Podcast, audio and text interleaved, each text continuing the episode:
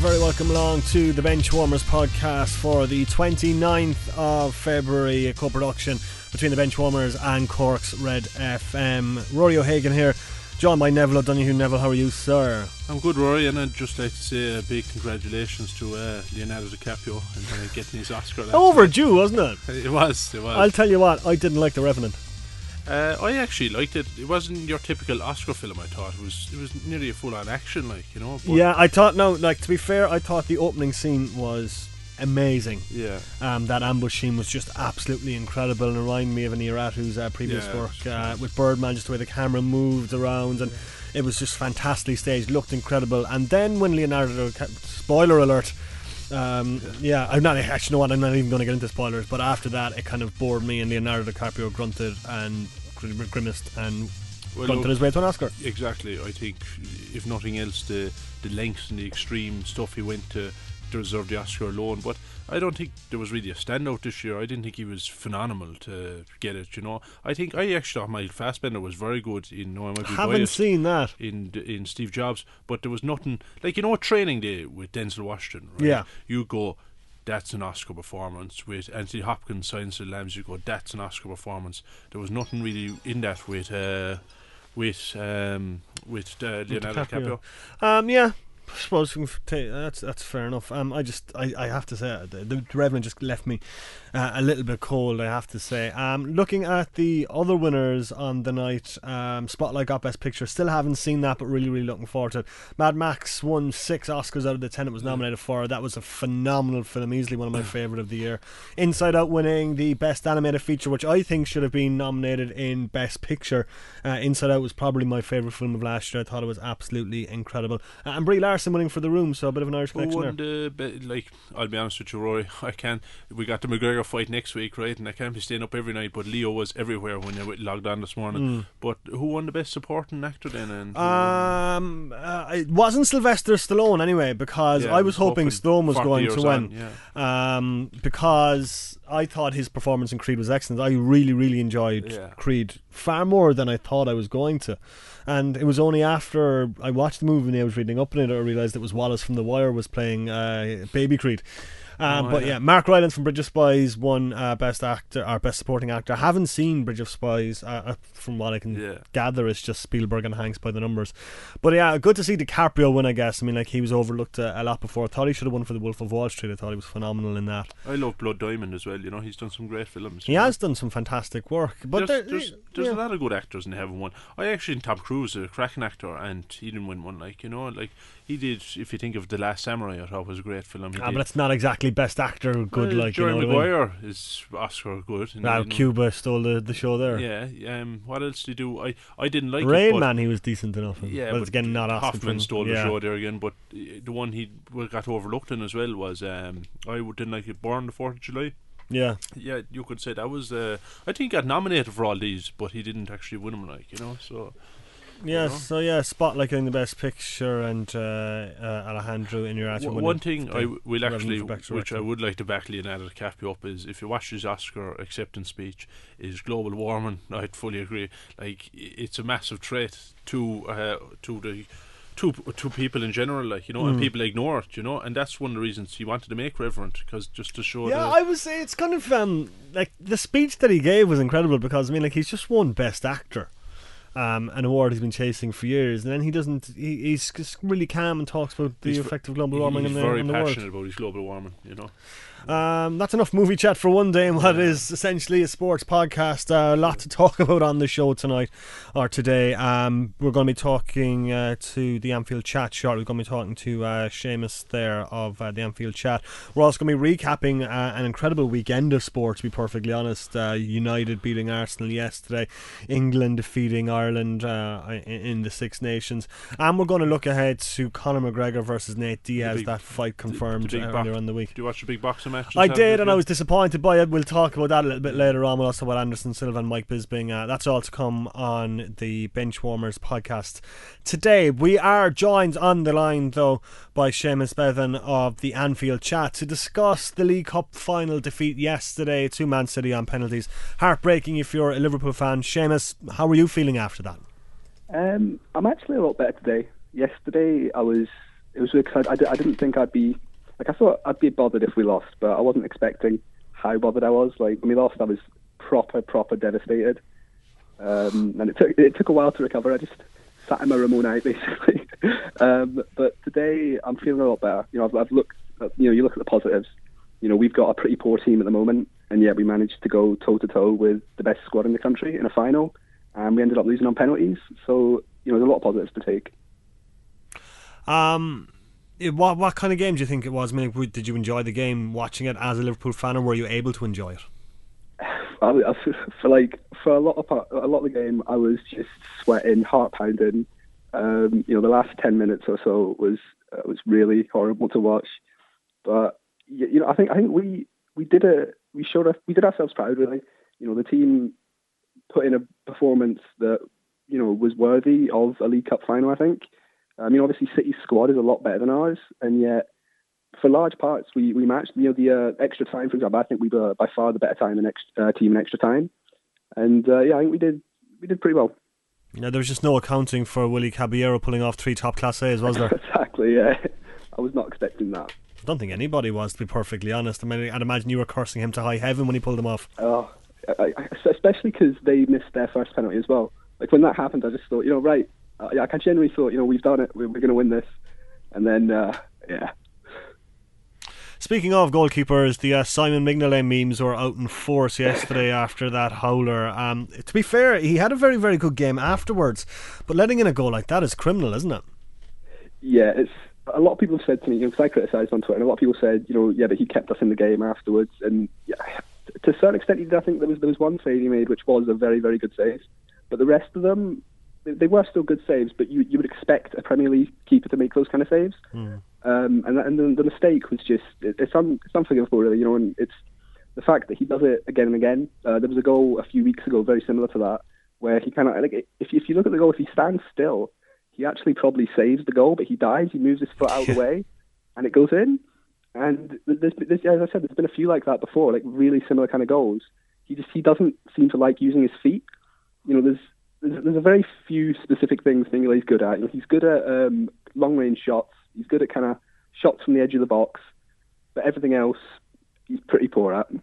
Were you surprised, therefore, to see him given a five-year contract? Very, very surprised. Uh, yeah, I, I, I, don't, I still don't understand it. You know, a lot of people are saying it's just to protect his value to sell him on, but I, think he still had like two and a half, three years left, so you don't really need to do that. Um, but I, I, know Jurgen Klopp said that he thinks Mignolet has a future and all that, but obviously Klopp said has said the same about Benteke. He said that Benteke has a future, and you know, I mean, yesterday saw we made three substitutions and Benteke didn't come on. So I, I, I think we'll go for a new keeper in the summer. I think uh, we'll probably go to Germany to try and get one. Uh, Timo Horn, he's quite good. I think we'll probably be looking at him. What's your feeling on Jurgen Klopp? I mean, like, do you think he's doing a good job, and is it just a matter of time, or do you think he's getting an easy ride? No, I think he's not immune to criticism. I think there has been a few a few games where he's made some tactical choices where you know you think in hindsight afterwards you think you know maybe he shouldn't have done that. But you know I, I think he's he's come into a team which you know it's not his team. You know obviously all the signings are Rodgers signings. You know a lot of the players are the players that are kind of players that I don't think Jurgen Klopp would buy. So he's having to make deal with a team that's not his. Uh, you know he's he's introducing his new style which is you know very intense um, and you know the players are going. It's going to take a long time to get used to that. You know, you look at his first season at Dortmund, he did well, but you know it wasn't anything special. Then the next season after that, he got his own players in. You know, throughout the summer, but got his training techniques put in, and then you know they did amazing the next season.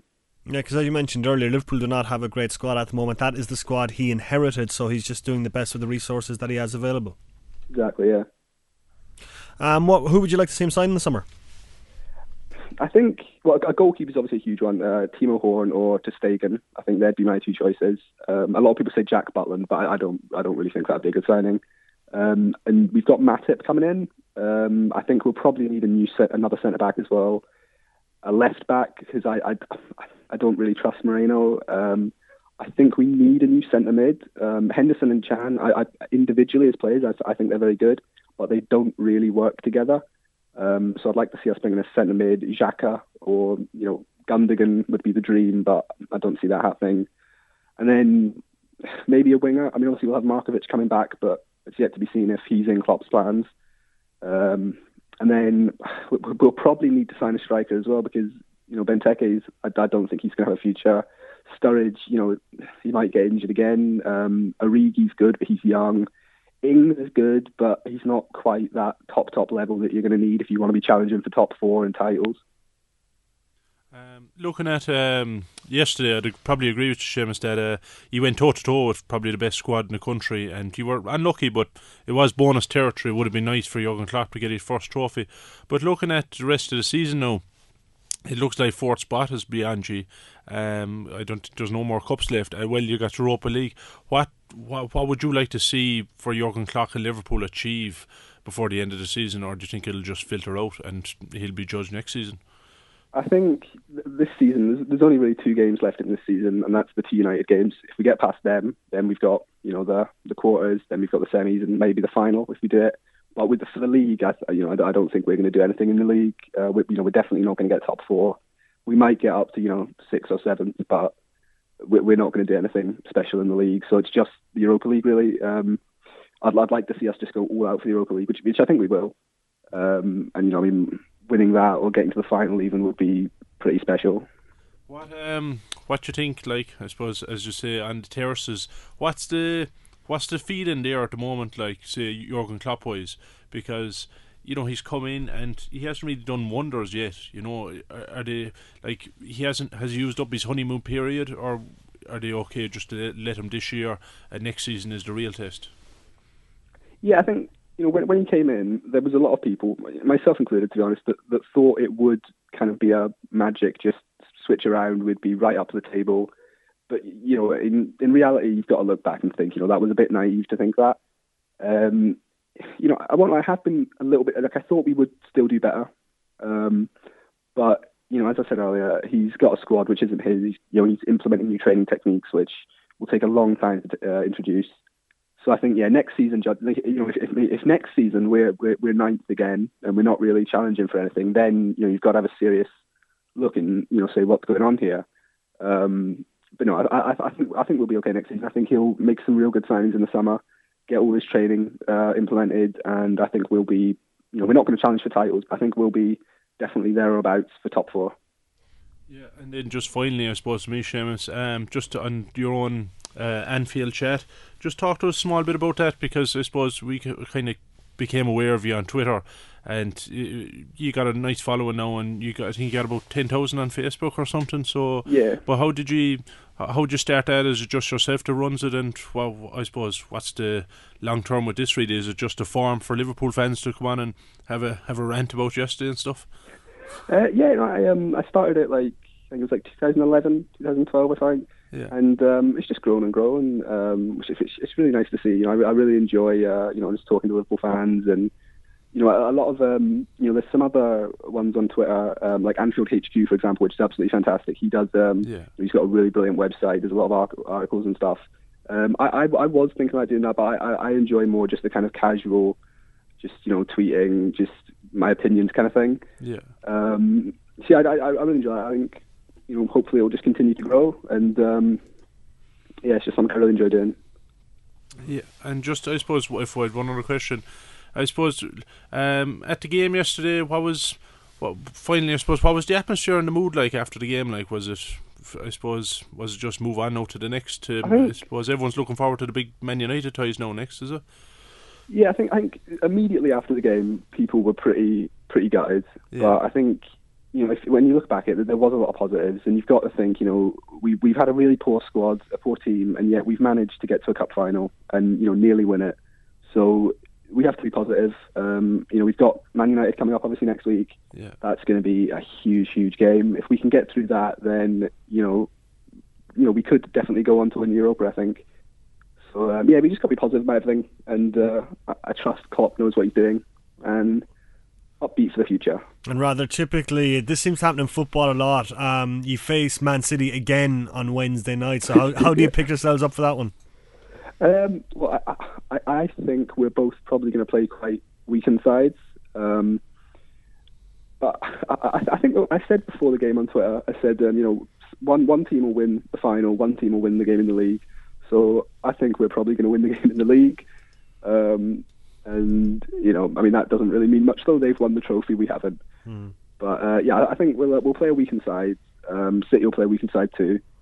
But I, th- I think we'll get the win. Excellent. Uh, well, you can follow at the Anfield chat on Twitter. Seamus, thank you very much indeed for talking to us on the Bench Benchwarmers podcast today. Okay, that was Seamus from the Anfield chat talking about their uh, League Cup defeats to Man City yesterday on penalties. We're now joined on the line by the third bench warmer, Aidan O'Sullivan. How are you, sir? I'm very good. Some weekend of sport, wasn't it? It was ridiculous. If if you had an armchair and six beers and a packet of crisps, you would have been in heaven yesterday. yeah, with some day of it. Um, you know, even from the rugby, a rugby point of view, and the soccer as well, it was just brilliant weekend for sport all over. All right, we just heard uh, Seamus there from the Anfield chat, talking about the League Cup, uh, which uh, a game that didn't really spark into life all that much uh, until it got to penalties, which are always good drama. But uh, you kind of have to feel for Liverpool a bit, don't you? You do really. Um, I think Jurgen Klopp and his team were in bonus territory. Really, I think you know he'd be judged on next season once he gets you know his own team in around him. I think more than this season. So to get to a cup final was a fantastic achievement for the manager and for the and for the club. Very very disappointing for them. Once you get there, um, you want to win it, obviously. So very very disappointing for Liverpool, but I think you know they look back and think it's been a really, really good cup run and a really, really good season so far for Liverpool. All right, boys, let's talk about Willie Caballero yesterday, the hero from mm. Man City. Three ridiculous saves. Yeah, it was like um, looks like uh, jokes are going around there. Uh, it's it's good to go with your willy red in your heart at some hey. stage. Yeah. but uh, I know he was unreal. Like I was actually delighted. Who was the one that scored? The was a company scored? No, one Touré brothers scored, scored, the pen, yeah. scored the scored the winner, and Touré ran off celebrating on his own, and all the players went for the goalkeeper. They because, knew who won the game. Yeah, you know, but he was it was unreal, really, to be fair, and. Um, it's nice that Pellegrini stuck with him, you know. Yeah, because that was the thing. I mean, like um, in a final, you might be tempted to go for Joe Hart uh, in such a big game, but he kept faith with Caballero, and uh, he said he'd rather lose than not play Caballero, which is uh, very, very interesting indeed. But he uh, three fantastic saves, and um, compared that to the fortunes of Simon Mignolet yesterday. Yeah. In fairness, right? had a decent game, but the goal he conceded where it went under his body is unforgivable. No, I'd agree with uh, Jamie Carragher 100% after the game. He said, like, Mignolet, like, to be fair to him, he, he kept him in the game really with all his saves, but you can't allow slip ups. He, he slips up every now and again with soft goals. I think, like, I'd agree with Aidan there as well. It was bonus territory yesterday for. Uh, Klopp, um, but like they did miss out on a massive opportunity. He could have got that uh, the hoodoo off their back by winning a bit of silverware. But um, he needs to look at strengthening the goalkeeper in the summer, and he needs to look at strengthening maybe the left back as well in the summer. I think Liverpool, like, not. I I actually thought they did well yesterday because I, I actually think Man City are going to take a fair beating in Europe in in the Champions League. But um, I thought Liverpool matched them toe for toe. Really, like maybe they were caught over a small bit of times, but uh, I think Liverpool they're in bonus term bonus territory, missed out on a massive opportunity, but in the summer we'll have to look to strengthen the goalkeeper. Yeah, because Jurgen Klopp, even all, all over the pitch, I think Jurgen Klopp is kind of um, getting a little bit of a pass because. Um, his reputation and his reputation, yeah. and that and the fact that it's not his team. Yeah. Um, so he has to buy Aidan, doesn't he? Yeah, I think so. Um, I think it was it really was the tale of two goalkeepers. Really, you know, Mignolet definitely at fault for the first goal, but Caballero has, I suppose, the day of his life really and, and of his career. Pellegrini, I think it shows the mark of the man. It shows the mark of the manager that he sticks with him when he could have put Joe Hart in there. Um, and he, and you know what was going around beforehand is that look, Liverpool were going to cakewalk this because of his goalkeeping selection. So it was great for him to not only you know win a trophy, but to actually be so involved uh, and be part of the winning of that trophy. I think, you know, Neville's point of Yaya when he scores the winning pen, off he goes celebrating on his own. He should have went straight over to that goalkeeper uh, and said thank you. So it was great when the rest of the players ran down to Caballero. But um, Manchester City are going very, very well. Um, I think, you know, obviously he played the kids in the FA Cup um, with this uh, trophy in mind. So it was great for Pellegrini as well to who is finishing up at the end of the season because he seems like a you know a good guy, and for him to select Caballero and then win the trophy at the same time, good day for Manchester City all round. Yeah, good day for Manchester City indeed. Um, lads, I think the biggest story of the weekend was Marcus Rashford. Oh yeah, one one hundred percent. What age is he? Eighteen, is he? Eighteen, yeah. Couldn't go out and celebrate last night. See the chemistry exam today, apparently. yeah, no, he's um uh, look, he looks. He's been the story of the week, really, hasn't he? You know, he got a goal. He's. I think um, Geoff Shreeve said it after the game.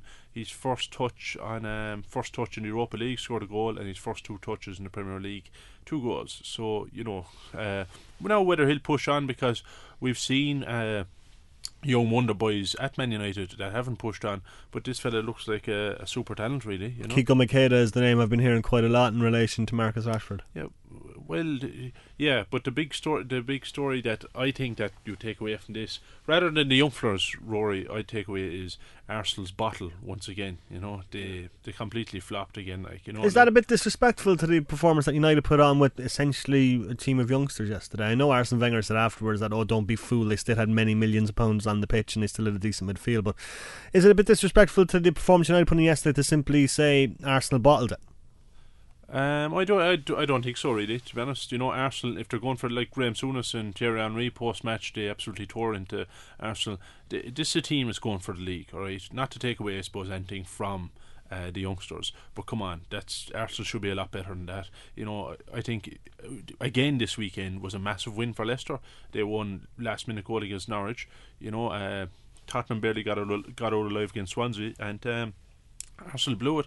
If you're going to go for the league, you got to attack it, and you really want to want to win it. And this Arsenal team, you know, they just seem even during the week it was a. Uh, like it was 2 0, it was expected against Barcelona, and I thought they would have bounced back against Man United and and wanted to prove a point on Saturday, but they didn't really. You know? Ed, what do you think? United, your team, you got to be happy with the performance on Thursday night and the performance yesterday. Yeah, it's uh, it's it's very good for United, but I take Neville's point there on Arsenal, and as you say, Graham Souness tore into them. I think Thierry Henry, I suppose, being an Arsenal fan and being an Arsenal legend, kind of left them off with it a bit. But like what they're looking for is they're looking for someone like a Patrick Vieira or you know even a Roy Keane or someone in that midfield that's going to drive them on. And too many of them went missing against Manchester United. Theo Walcott, yeah. you know, went missing completely in that match. Big story, of course, is Marcus Rashford. I mean, fantastic debut uh, in in the Premier League. But when you consider a lot of these young players are coming through under Van Gaal, you know, you've got uh, you've got Lingard is there. You've got Tyler Blackett has been there. Paddy McNair, uh, Borthwick Jackson. All these young guys seem to be coming through, and it's. I'm not sure if it's because um, Van Gaal wants to bring them through, but there's a massive injury crisis at Manchester United at the moment, so he's been forced into bringing these guys through. But once you get in there, you need to take your chance, and Rashford has certainly done this. But definitely, I agree with Neville. Arsenal they need they needed to bounce back from the Barcelona result, and there was no leadership. There was no leadership in that team, and that's why they lost to Manchester United. You're right about the Patrick Vieira comment. I think they need, uh, for want yeah. of a better term, a horrible bastard in the middle of the park, just to, to, to you know, like. And Roy Keane was similar in that mold because yeah. he encouraged people, and he like you were afraid of him. You were afraid of him, and it was a psychological edge. I mean, like, when Roy Keane or Patrick Vieira were on your team, you had this psychological advantage over your opponents, and uh, that Arsenal don't have. They're too weak. They're too soft in the middle. Are, and like they're going for the league. This is this is, should be their chance. This is a big opportunity for them um, when you consider the teams around them. And you know, they needed to drive on, and they all went missing. I mean, Theo Walcott, what is going on with Theo Walcott? This is a game for him to shine in. This is a game for him to show his international pedigree, and he just goes missing. You know, Per Mertesacker, is he even up to Premier League standard? A lot of the um, Arsenal fan base are going absolutely crazy, and of course, the big question is now: is it time for Wenger to finally go? What's the story with Wenger? What happens if they finish behind Spurs this year? I mean, like the Arsenal fans are going to go crazy if that happens. Yeah, big game coming up against Spurs now, and you know Arsenal again. You know if they if they had a result against United, they'd be driving on against Spurs. But I think Spurs look at this match now and go, not only can we beat Arsenal, but we can win. We can actually go and win this league because Spurs always played nice football, but they always fell down against Arsenal. But you, you watch Theo Walcott against against Spurs now. I bet you he'll be a completely different player. Yeah, no, I think. Uh, look, I like watching Arsenal more than anyone. I think they're a lovely team to Ozil when he gets going but Arsenal they can be soft, they can be, be weak. Unfortunately, defending is another side of the game that you have to play, and Arsenal did not play it yesterday. But uh, the Tottenham game is a huge game now. Like they, they'll they'll be war that like you know. Who's the enforcer? Who's the enforcer? Who's who's going to drive this team on? Uh, you know, when it gets uh, down to the nitty gritty now, with you know around about 10 games to go in the league, you need characters and you need leaders and you need guys to stand up and be counted and drive a team on. And they really are lacking it. And, you know, Wenger hasn't brought in anyone in that ilk. um, to replace uh, even a Patrick Vieira, and Mm. that is that's so evident. And it, that's what they're lacking. And if they don't win the league this year, that would be the reason because they do have this soft underbelly, and and and, pe- and teams know that, and managers plan for that. Every time you go out against Arsenal, Stoke used to be expert at it. Every time they went to the Britannia, Stoke kicked them up and down the pitch, and no one ever stood up for them. And I that's think- the problem that Arsenal I have. think the big talking point though uh, uh, during the game, lads, and we're all missing this, is uh, Van Gaal's late surge for an Oscar with, uh, with the overexuberant, overexuberant uh, fall on the floor. What was that about? I. Uh, I think he was remonstrating with the fourth official that uh, was it when the Arsenal player was diving or something. Yeah. So he just threw himself onto the ground um, to make a point, which is probably the image of the season. It's been photoshopped to high heaven already. I've seen it everywhere. Uh, my favourite one was when um, they photoshopped him into the scene in Titanic where Jack is drawing uh, drawing Rose like one of his French girls, and uh, instead of uh, instead of Rose, it's got uh, Van Hal. Um, that image is never going to leave me. Uh, but um, yeah, I thought it was fantastic. yeah, Yeah, it he- was, it was really interesting. I think uh, it it kind of showed another side to him, didn't it? You know, you always see him with the with the um, with the with the pen and paper, and he's sitting and he's kind of dour, and occasionally he gets up and remonstrates. But for him to throw himself down like that, I think uh, he should have got an Oscar nomination for that. But some of the photoshops have been absolutely fantastic. It's uh, I think maybe we're seeing another side to Van Gaal now, but uh, oh, brilliant dive, great dive. Now the question is right. Um, two weeks ago, um, you were almost getting odds on and like uh, him to be sacked and uh, uh, and Mourinho's come in. Um, has the last week um, bought him time? Um, is he going to still be here next year uh, based on this week's performances? I, I don't think so. I think he's still under under the way out. Um, you can't ignore what went on previously. And as I was talking to a Man United fan during the week, like he's retiring anyway, you know. So what's like he'll probably do another year or two. So you might as well just get rid of him and bring in Mourinho. All right, it was good win on Saturday, but you know things can change very quick. Uh, will they beat Liverpool in the Europa League? I don't know, and does it really matter? You know. But the fact of the matter is, he's going to miss out on fourth spot. And Is he, that's- He will. They're three points off Manchester City. I, st- I still think that Man I know City- City have a game in hand, but still. Man City have too much from. I, they're still going to miss out in fourth spot. I think um, he was brought in, as I said before on this podcast, he was brought in to do a job now, not build something. If they were going to build something, they should have stuck with Moyes. But he was brought in to do a job now, and he hasn't done it. So I think he has to go. What do you want, Aidan? Do you want him in or out? Yeah, I think um, he's a he's a he's a dead man diving if he's not a dead man walking. I think uh, some of the some of the, the, the, the results have been good, but he's not he's just not consistent enough. And uh, you know, the, the Liverpool game in the Europa League is is, is, is a huge game now. Um, will they make fourth spot? I don't think it. I don't think it matters to Van Gaal. I think Mourinho is the man. I think he's probably been picked out. And no matter where they finish in the league or what they do in the Europa League, I think Mourinho is the guy to come in. Uh, you know, Van Gaal. I don't think he's too bothered. I, I think he'll, he'll he'll take the cash and he'll run. And uh, and Mourinho will be in charge of Manchester United next season. I think. All right, that is uh, United. Uh, Tottenham, we discussed them briefly. Uh, a good comeback win over Swansea. They went to goal down early enough in that game. Uh, but to come back shows the character in this squad that might have been lacking in Tottenham over previous years. Yeah, no, exactly. That's what I'm about. A goal went down a goal. You know, you you could have said, "Oh, this is the game that are going to slip up." No, they showed their. This is what they they showed what champions are showing. They they came back and they, and they, they got to win. They dug it out. This is what it's all about. It doesn't matter how you win them, but, but if you just win them. And uh, yeah, I think. I think Tottenham for me are probably odds on favourites nearly to do it. You know. Do you think? Yeah, well, it's you know Leicester took a massive step again, you know, but I still think Tottenham they probably have more in them than to do it. Like it all comes down to the Arsenal game, but you know if they get over that, you know who'd back against them. Yeah, I watched a bit of Leicester actually against Norwich. Uh, they weren't great at all, but still got out the win. Um, they always say the sign of a, a good side is that they can still grind out wins when they're not playing well. Um, they didn't play well, uh, even after their two week break, even after their holiday. Uh, still got three points against Norwich. Um, so they, uh, um, I still fancy Leicester for the league title. Well, yeah, I suppose every weekend it's you know it's another weekend gone and they won another game. You know we're getting what's just over ten games now left. Is it? 11. Eleven. So you know they, they can do it, and you're coming up. There'll be an international break now in March, and then you'll have the run in. You know I, I don't see why not. You know I as I said before, I think it'll be one of the greatest achievements in any sport if they pull this off. So uh, yeah, I think the neutral. I think everyone wants to see Leicester do it. Go on, Aidan, pin your colours, your master. Yeah, I think look, looking looking at Spurs first of all, it's it's it's 55 years since they last won the won the league title. It's a long time. It's almost as long as Liverpool. Hey. Oh, Pochettino is doing a fantastic job there. You know, he really is. They've got the youngest squad in this season's Premier League. Um, average age uh, st- of starting 11 at about 24 years of age. So, you know, if you look at the young players that they've got, they're young and they're exciting. Uh, Eric Dier, Dele Alli, Harry Kane, all these guys, these are guys that have been brought through and given their chance. I think, you know, I've said it on this podcast before, if they're ever going to do it, this is the year that Spurs are going to do it. They're looking at the teams around them and they're thinking, if we keep if we keep playing the way we're playing, then you know, nothing can stop us. What's what's what's brilliant is Harry Kane. He was he was going to leave supposedly at the start of the season. He stuck with him, and what's brilliant as well is a lot of people were calling for Pochettino's head at the start of the season, and look, that was a genius. Yeah, you know. Mm.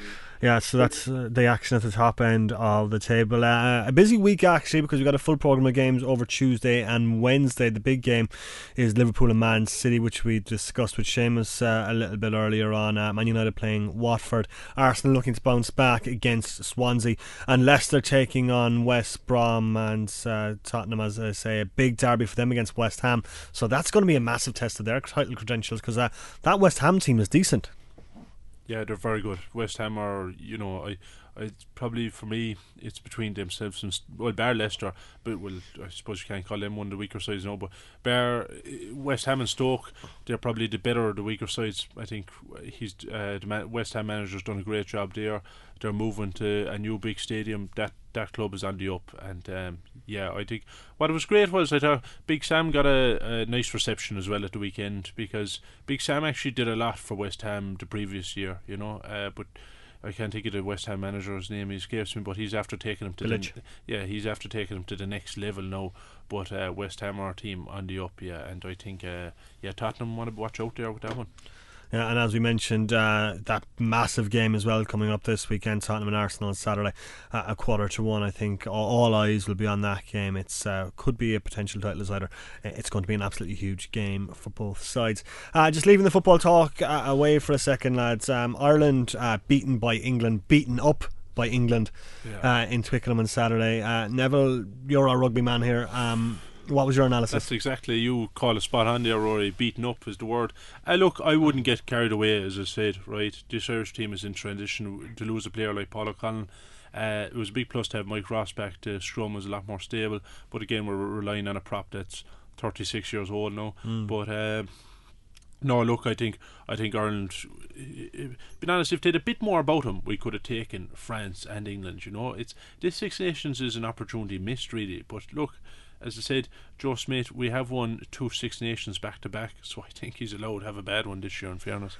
Lads, do you think that Joe Schmidt gets an easy ride from the media and maybe not enough um, scrutiny is placed on his tactics and his decisions? Because every time I see Ireland beaten, I mean, like the papers are always just giving them an easy ride, saying, "Oh, they just ran out of road. It was a great learning experience." Yada yada yada yada.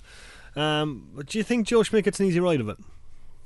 Uh, I wouldn't say so. Like, well, you see, the big thing what got him off in a great start is Brian O'Driscoll's quote: "He's the best coach that ever coached me." You know, so you know he gets a lot of latitude with a player of O'Driscoll's caliber backing him up. But if you look at his record, what he did with Leinster, and as I said, he's won two Six Nations back to back. You know, I think he deserves latitude because of what he has done in the past. But I do agree with you a small bit there, Roy.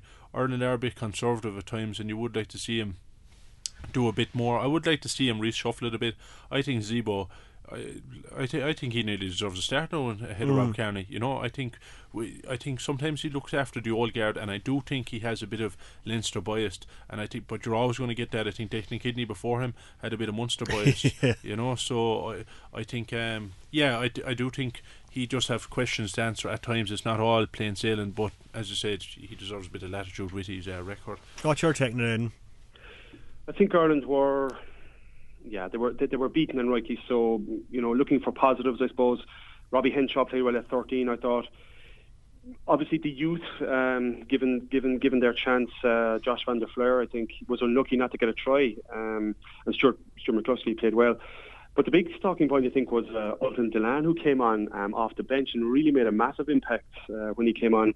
That was that was I suppose that was good to see, but a lot of the a lot of the Ireland players just didn't seem to turn up. I thought Rory Best was quiet. I thought Jamie Heaslip was quiet again. And yeah. these are the guys I think that you're looking for to, to, to drive things on and, and to be leaders on the park. Rob Kearney didn't really, you know, make any uh, inroads into it. Keith Earls was very quiet as well. So I think uh, I think Ireland got what they deserved on the day. I think England must be favoured for it now. But does Schmidt, get, you know, that's an interesting point where you make about Schmidt and, and the Irish media. Does he get, you know, does, does he kind of get away with things because um, of the success that he's had? Mm. But as Neville has mentioned there, he's mentioned two players there, you know, Brian O'Driscoll and, and Paul O'Connell. And, you know, once you lose um, players of that calibre, you are in, a, I suppose, you are in a rebuilding um, situation and you're looking for young players to come through. And he did give youth their chance, even in a cauldron like Twickenham. So I think he deserves credit for that as well. Well, I think the big one, just finally for me, is that uh, Italy and Scotland know it's very important that we put in good performances there and finish the Six Nations on a high, and then I think he'll be all right, Joe Schmidt. Do we want to see him like throwing all the youngsters so for the last two games? I think he's he, he, coming out in the media. Supposedly that's what's going to happen anyway. But um, I'd, yeah, I'd give a few youngsters a go, you know, but I wouldn't go mental on it, mm. like, you know, like, there's no panic stations, right? I think Ireland are still in, like, we lost to France by a point, we, we drew at Wales, you know, and we were unlucky against England. There's not panic stations, you know, but I would, I would maybe try a few young players against Italy and Scotland, but Italy and Scotland have to be respected too, you know, they're two good sides too. Scotland had a good win against Italy at the weekend, and Italy, we know they got Parisse, who I think is the best number eight ever. Italy are uh, not a bad side either. Yeah, so that was a disappointing ride on Saturday night. Um, also on Saturday night, um, Frampton versus Quigg taking place in Manchester it was a bout that I was massively looking forward to, being a, a big Carl Frampton fan. Um, it just didn't deliver. It didn't rock into no. life at all, at all, at all. Frampton employed tactics that were just designed to score points, and and rightly so. He won the fight, um, but it, it didn't make for good viewing, lads, did it? No, what, was it a disappointment, Rory? Overall, like was you know with the hype, and uh, I suppose you've got two British boxers there as well. It didn't really live up to the hype, and I think Frampton at the end was he a bit surprised that it was a split decision in the end. Possibly, and I was surprised when I heard it was a split decision as well. I was like, oh no, I, I, I, I like I scored it all the way for Frampton and I was like, I was worried that Quigg was going to get a, a hometown result. In fairness, that dude broke his jaw in the fourth round and continued yeah. fighting. He deserves tremendous respect for that.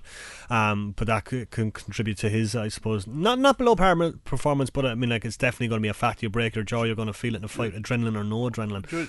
I, I was actually the only point I'd really two points I'd really make is uh, Quigg's um, his post fight. I thought he was very gracious in defeat. It was very nice to see between the two boxers actually, and um, I suppose the other one was. Um, the celebrities ringside, but none other than um, geez, I can't think his name, the actor James Nesbitt. James Nesbitt. Everyone, he's looking like he enjoyed he, the hospitality. He was after a fair few beers, but it was uh, he was good. Yeah, he was good Twitter, but um, no, it was it was a dull fight really, to be honest. And uh, yeah, that happens a lot though. Do you know when when Sky started hyping up these fights so so much, and I bought into it, and I was like, all right, I bought the fight, and I was really really looking forward to it. Uh, and then it just it, it, disappears with a whimper. Eddie Hearn calling for a rematch afterwards. I have no desire to see a rematch between no, those two. Geez, that was it was it was a dour match. Like you know, like I suppose you have to sell these fights. You know, Barry McGuigan as well, being his uh, his his trainers or his coach or manager. manager, yeah. Sorry, and um, yeah, you know, but it was geez, it was an awful dour fight. You know, it wasn't good at all. It wasn't there wasn't hardly any big punches. There was hardly anything to get you up about, like you know. What was a good fight on Saturday night? Sorry, Aiden was Anderson Silva and Michael Bisping, which was um, intriguing for five rounds. Um, particularly at the end of the third round when um, Mike uh, lost his mouth guard, pointed to Earl, uh, um, Earl, uh, Herb Dean, I should say. I nearly call him Earl Hebner. He's the WWF referee. That would be great to see him in a, in a cage. Earl Hebner pointed to Herb Dean, um, said, "Look, my mouth guard is out," and Anderson Silva proceeded to knee him into the face, knocking him spark out with a second to go. Anderson walks off like he's just won the fight that he's been KO'd. Um, he jumps on the cage to celebrate. Herb is like, "No, no, no, no, no! The fight is not over. The fight is not over." Um, and they have to go it again for two rounds. I can imagine the um, the adrenaline dump for and, uh, adrenaline dump for Anderson Silva must have been uh, tremendous because he seemed to take a round off in the fourth. I scored it um, one. Uh, was it one, two, and four for Bisping? Uh, a lot of people saying the third round should have been a 10-8 because uh, of the knockout that uh, Anderson Silva inflicted. Uh, but Brian Stann said afterwards uh, on Twitter that a 10-8 round implies dominance. They're pretty rare in MMA. Um, so he was never going to get that. But I think Bisping won three rounds, but Anderson Silva won the fight, if you know what I mean.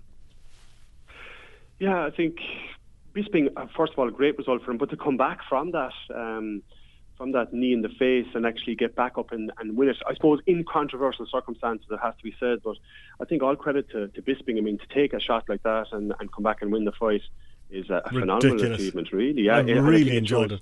It mm. shows it shows it shows the heart that these guys go in. It, you know, this sport is a is really is a unique sport, and you know, you go into an octagon, you know, it's it's kill or be killed, uh, kind of a. Um, kind of a, an attitude is what you need, and I think that's what uh, McGregor and Diaz are going to um, soup up for us uh, this weekend. It's, well, it's modern day gladiators, like yeah. Mm. But Roy, did you think that Bisping should have won the fight then? Yeah, Cause yeah, because he won three rounds. It's it's yeah, it's, it's big controversy over that. Like, yeah, yeah, but I mean that's that's the limitations of the ten point must scoring system that they've import, uh, imported from boxing. Yeah. Um, he won three rounds, therefore he wins the fight. But do you even know what though, I mean? Even, even though, he, got, got, beaten out. up, got knocked out, still won three rounds in my book. So therefore he wins the fight. Right. I wasn't surprised by the decision at all. Uh, I called it beforehand. I called it 48-47 for Bisping, and, and that's what happened. It's just it's again the limitations of the ten point must system, yeah. uh, which has been talked about uh, quite a bit. Uh, as you mentioned, Aidan, um, Diaz McGregor Saturday night in Las Vegas um, is going to be fantastic. I am far more excited for this than I was about McGregor and Dos Anjos. Yeah, I think the only the only thing is it takes a little bit of history away from McGregor when he's going to try to be um, the first two t- two weight world champion in the UFC, but he's really gone up against it now against against this guy Diaz. Diaz is a taller fighter. He's got a longer reach. He's very very good on the ground. His jiu-jitsu is very very good. And the fact that uh, McGregor is jumping up, I think, 25 pounds yeah. um, to actually fight him, it's it's it's a it's a big jump. But as McGregor says, or, or, or as McGregor's coaches come out and said during the week, you know, weight doesn't matter to Conor. Um, he's not really worried about weight. Um, it's all about what happens inside the octagon, and I think it's going to be a really, really big test because this guy can work on the mat as well, and he's definitely going to try and take McGregor down. I think any opponent that goes in, there's no point striking with McGregor, no matter what weight he's at. I think you've got to take him to the mat, and his his mat skills, I think, will definitely be tested. Uh, what do you think, Rory? I don't think he will. I think he's going to come up and brawl. Strike? Uh, I'm going. I think he's just going to come up and brawl and try and smother him. He's got a longer reach than McGregor. He's got. He's taller than McGregor. Um, which McGregor isn't accustomed to, particularly in his UFC career. So it'll be interesting to see how he deals with that.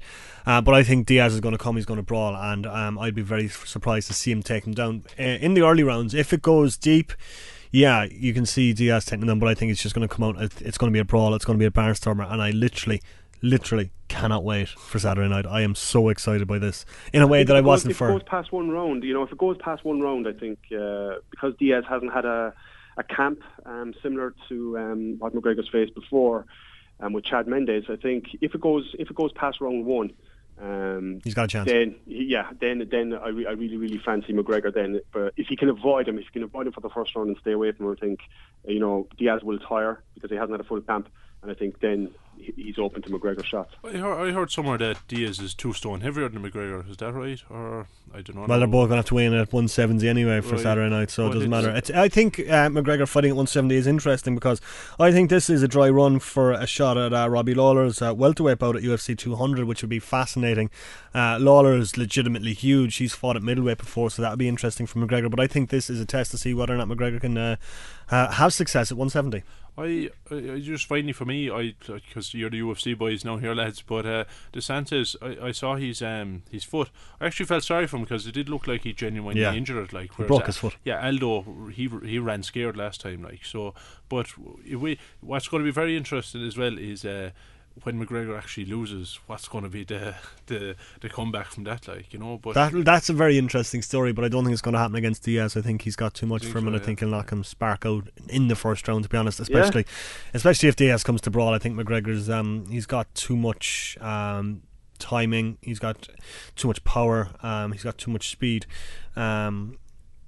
Uh, Diaz's boxing is good. In fairness, uh, I I think him and his brother uh, Nick are fantastic boxers, but I, I just think McGregor will have too much from. him. Um, it'll be interesting. But I just want a good fight, and I'm hoping for McGregor win. Well, Yeah, sure. that, that that's why I think that Diaz may use the may use his jiu-jitsu in the in the early rounds because I think if he if he tries to come brawling and he tries to go striking with McGregor, McGregor's got so much power in that left hand that he could, as you say, he could knock him out really really early. So I think it's going to be cagey um, from Diaz. He's going to try and you know try and upset McGregor and maybe take him down. So I think that's a really really interesting aspect. I think anyone who wants to go in against McGregor, if you go striking directly against him, then you could be on you could be under pressure. But uh, you know Diaz jiu-jitsu is very, very good. Be interesting to see if he does use the mat or not. Well, let's just pray for longer than 12 seconds anyway. Especially staying up until half Yeah. five in the morning. All right, lads, that's pretty much it from our Benchwarmers podcast, a co-production with Cork's Red FM. If you want to follow Benchwarmers on social media, BE Warmers, Instagram, Twitter, Facebook, and YouTube. and you can follow us at Cork's Red FM and our sports show at Big Red Bench. We'll be back next week, uh, hopefully talking about a Conor McGregor win. So until then, it's goodbye from me, Rory. And Neville. Nice one. I'll talk to you next week, folks.